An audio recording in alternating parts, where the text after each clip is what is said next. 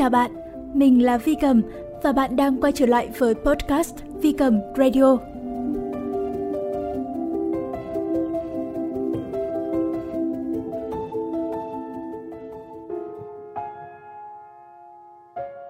Mấy nay, thành phố nới lỏng giãn cách, cuộc sống của mình vì thế cũng có khá là nhiều thay đổi. Đầu tiên đó là việc mình không còn work from home nữa và mình đã quay trở lại văn phòng làm việc. Vốn là một người hướng nội, sau hơn 2 tháng làm việc tại nhà và hầu như là không ra ngoài trừ khi sang siêu thị cạnh nhà mua thực phẩm thì mình càng ngày càng ngại tiếp xúc với con người hơn. À, buổi tối trước cái hôm mà trở lại văn phòng làm việc thì mình khá là trùn chân và có một chút ngại ngần. Bởi vì mình sợ sẽ lại phải lái xe luồn lách trong biển người vào giờ cao điểm.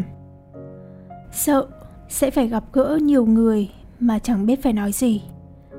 Sợ mất đi sự yên tĩnh trong tâm hồn mà chỉ những khi làm việc tại nhà mình mới có được. Thế nhưng, hóa ra, bắt nhịp lại với cuộc sống cũ lại không quá khó khăn như là mình tưởng. Sáng hôm đó khi mà phóng xe trên con đường đi làm vừa quen thuộc và cũng lại vừa lạ lẫm. Chiếc xe của mình thì đã bám bụi lâu ngày, xăng cũng sắp cạn. Cơn mưa đêm trước đó khiến cho cái đường phố và không khí dường như là sạch hơn, trong lành hơn.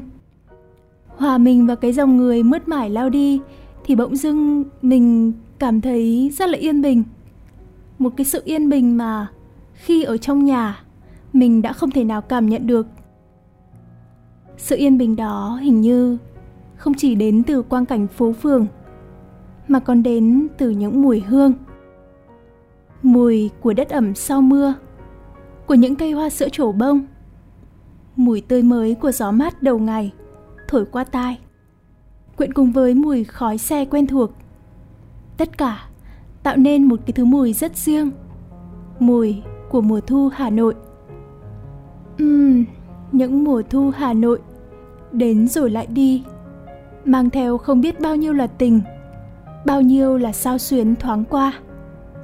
Để khi mùa thu đi rồi, người ta lại bần thần ngẩn ngơ với cái cảm giác mất mát, cảm giác bị bỏ lại phía sau, dù cho chính mình cũng đang bước hối hả.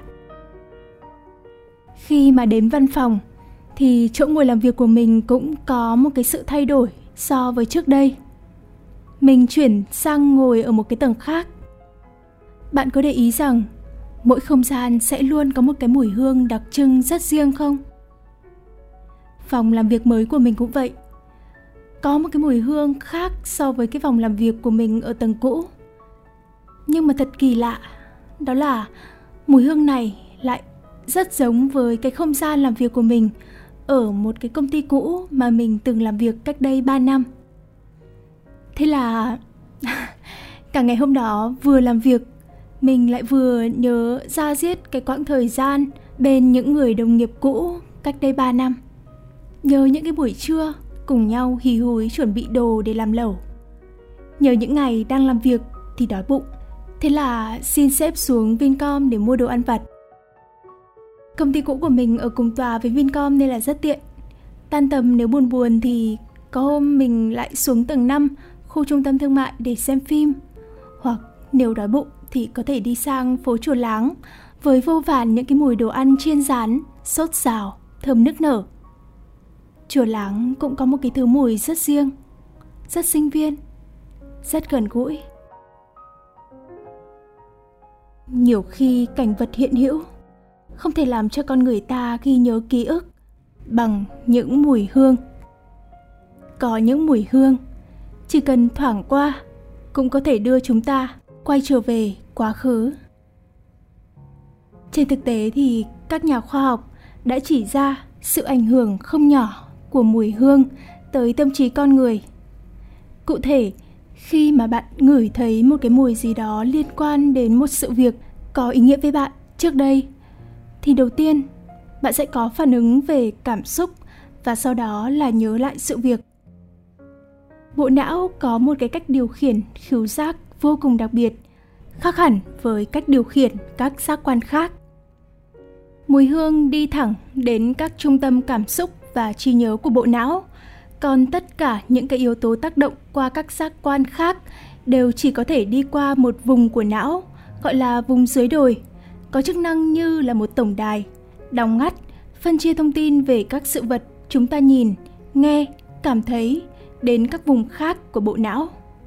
Mùi hương đã bỏ qua bước này và chúng đi thẳng đến cái hành khứu giác và rồi đến hạch hạnh nhân và hồi cá ngựa trong bộ não. Chính vì vậy, cảm xúc, ký ức và mùi hương có mối liên hệ cực kỳ mật thiết. Đây cũng là lý do vì sao mùi hương có thể đưa bạn hồi tưởng lại quá khứ nhanh hơn là so với những cái giác quan khác.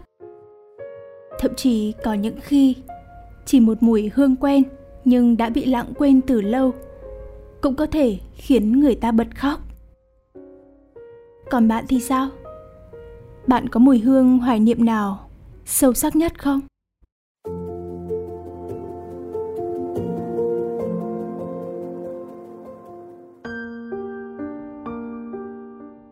Với mình, mùi hương thân thương nhất chính là mùi của thị trấn nhỏ nơi mình sinh ra. Mình lớn lên trong một huyện ngoại thành, cách trung tâm nội thành khoảng 30 cây số. 30 cây số thì thực ra cũng chẳng phải là xa xôi. Nhưng mà bạn biết không, tận 5 tháng qua, mình đã không thể về thăm nhà bởi vì dịch bệnh. Cuối tuần vừa rồi thì cuối cùng mình cũng được về nhà. Thực sự là không còn gì có thể diễn tả được mình đã vui như thế nào. Ngay khi xe đi vào thị trấn thì mình đã cảm thấy cái mùi hương quen thuộc. Mùi thơm lành của cỏ mới cắt, mùi đất ẩm sau cơn rông, mùi của trạm xăng ngay ngã tư gần nhà. Rồi mùi của mẹ, át hẳn là thứ mùi tuyệt nhất thế gian. Mùi của nồi thịt mẹ kho, của vại dưa mẹ nén. Mùi nước giặt mà bố vẫn hay dùng. Ta nói nó quen thuộc làm sao. Gần nhà mình có một nhà sách Hồi nhỏ thì mình vẫn thường nài nỉ bố mẹ đưa ra nhà sách để được đọc ké những cái cuốn kinh điển và thích nhất là được ngửi mùi giấy mới, thơm phức và rất là cuốn hút. Hồi bé, mình thấy nhà sách đó thật là rộng lớn, như là một cái thế giới vô tận mà mình sẽ chẳng thể khám phá được hết. Hồi bé, mình thấy khoảnh trời sau vườn nhà nhìn lên thật là mênh mông tưởng như có thể bao trùm cả thế gian. Thế nhưng khi lớn dần khi đã rời khỏi thị trấn để bắt đầu một cuộc sống tự lập khi đã đi rất xa và được tới nhiều nơi thì mỗi khi quay trở về nhà không hiểu sao mình lại thấy thị trấn của mình nhỏ dần lại một chút lại thấy cái nhà sách năm nào cũng nhỏ lại. Ngôi nhà của mình hình như cũng nhỏ lại. Chỉ có trái tim và tình yêu thương của bố mẹ dành cho mình là chẳng hề thay đổi. Thậm chí mình chỉ thấy nó rộng ra lớn thêm và mênh mông mãi. Uhm, có một nhà thần kinh học đã từng chỉ ra rằng mùi hương gợi nhớ ký ức phổ biến nhất là mùi hương của tuổi thơ. Khi mà chúng ta vẫn còn vô tư và chưa chịu nhiều những cái áp lực của cuộc sống, sự trưởng thành khiến cho con người ta gánh trên vai nhiều trách nhiệm hơn với nhiều vai trò hơn. Mình không còn được là một cô bé con năm nào, vắt vẻo sau lưng bố chở đi học mỗi sáng và líu lo suốt ngày giờ đây, mình là một người nhân viên, phải có trách nhiệm hoàn thành tốt những cái công việc được giao. Là một người vợ, là một người con dâu, là một người chị và vô số những cái vai trò không tên khác. Nhưng mà càng trưởng thành, càng quen biết nhiều người, càng có những cái mối quan hệ rộng hơn, mình lại càng thấm thía một điều rằng thế gian này chẳng có ai thương ta bằng bố mẹ mình cả. Đúng là phải đi rất xa rất xa mới thấy rằng chân trời góc bể, chẳng có nơi nào vĩ đại bằng lòng của cha mẹ. Cũng chẳng có mùi hương nào bình yên hơn là mùi của ấu thơ, mùi hương của gia đình.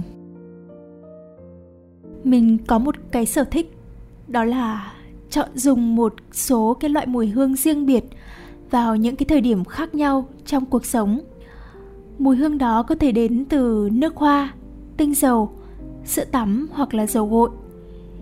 Chỉ vì mình muốn là sau này khi mà vô tình bắt gặp một cái mùi hương nào đó thì mình sẽ ngay lập tức được nhớ lại, được trở về một cái quãng thời gian đáng nhớ và đáng trân trọng trong cái cuộc đời của mình mà chỉ cần là được sống, thì quãng thời gian nào cũng là đáng trân trọng.